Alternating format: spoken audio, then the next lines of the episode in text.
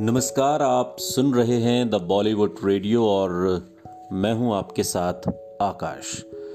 किस्सा राजेश खन्ना का है और बात उस दौर की हो रही है जब कामयाबी की रेल राजेश खन्ना की लगातार तेज रफ्तार से दौड़ रही थी। और अगला पड़ाव था फ़िल्म सफ़र का इसमें राजेश खन्ना ने अविनाश नाम के एक पेंटर का किरदार निभाया था, जिसे कैंसर हो जाता है। फ़िल्म में कई यादगार सीन थे और ऐसे ही एक सीन में अविनाश अपने डॉक्टर, यानी कि अशोक कुमार से पूछता है कि उसकी ज़िंदगी में कितने दिन बाकी बचे हैं। जवाब में डॉक्टर कुछ नहीं बोलता। बस मेज पर रखा आवर ग्लास, रेत की जो एक घड़ी होती है, उसको उलट देता है। धीरे धीरे गिरती रेत की तरह घटती सांसों में अविनाश को अपना जवाब मिल जाता है। पिछले साल आराधना, अब सफ़र और बाद में आनंद और फिर नमक हराम। इन फ़िल्मों में राजेश खन्ना के निभाए किरदारों की मौत हो जाती है। आमतौर पर हिंदी फ़िल्मों में हैप्पी एंडिंग तलाशते दर्शक हीरो की मौत को पसंद नहीं करते। राजेश खन्ना ने इस ट्रेंड को बदल दिया। उनके डेथ सीन दर्शकों पर गजब का असर डाल रहे थे। उनसे पहले ऐसा प्रभाव सिर्फ़ ट्रेजेडी किंग दिलीप कुमार के फिल्मी डेथ सीन ने डाला था। मगर सत्तर के दशक की शुरुआत में राजेश खन्ना ने अपने खास अंदाज में एक ऐसे किरदार में जान फूंक दी, जो मौत सामने देखकर मुस्कुराता है।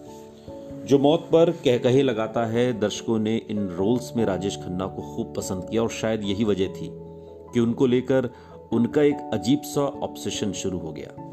उन्हें लगने लगा कि जिस फ़िल्म में उनके किरदार की मौत होगी, वो फ़िल्म हिट हो जाएगी या फिर दर्शकों पर उसका गहरा असर होगा।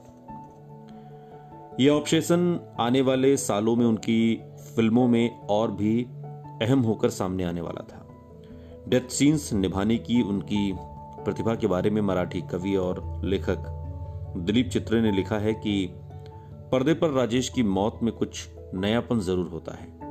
वो जोशीले, उल्लासित, तेज से भरे और प्रसन्नचित युवा नज़र आते हैं। अगर पर्दे पर उनका मरना लिखा है तो ये बेहद जल्दी और अन्यायपूर्ण लगता है।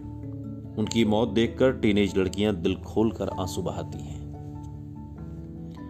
लेकिन अगर कोई था जिसे पर्दे पर भी राजेश खन्ना की मौत से सख्त ऐतराज था तो वो थी राजेश खन्ना की चाई जी, माँ।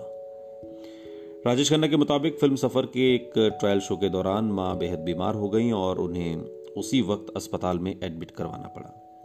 उसके बाद मैंने उन्हें अपनी कोई भी फ़िल्म नहीं देखने दी, जिसमें मुझे तकलीफ़ से गुजरते या फिर मरते हुए दिखाया जाता है।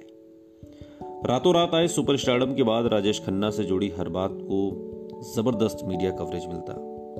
कई बार खबरें सही होती तो कई बार महज गॉसिप। और उनको, यानी कि माँ को सबसे ज़्यादा दुख तब होता था जब मेरी दुर्घटना या किसी बीमारी में लगातार इस तरह की अफवाहें उड़ाई जाती। मेरे बेटे को दुनिया की नज़र लग गई।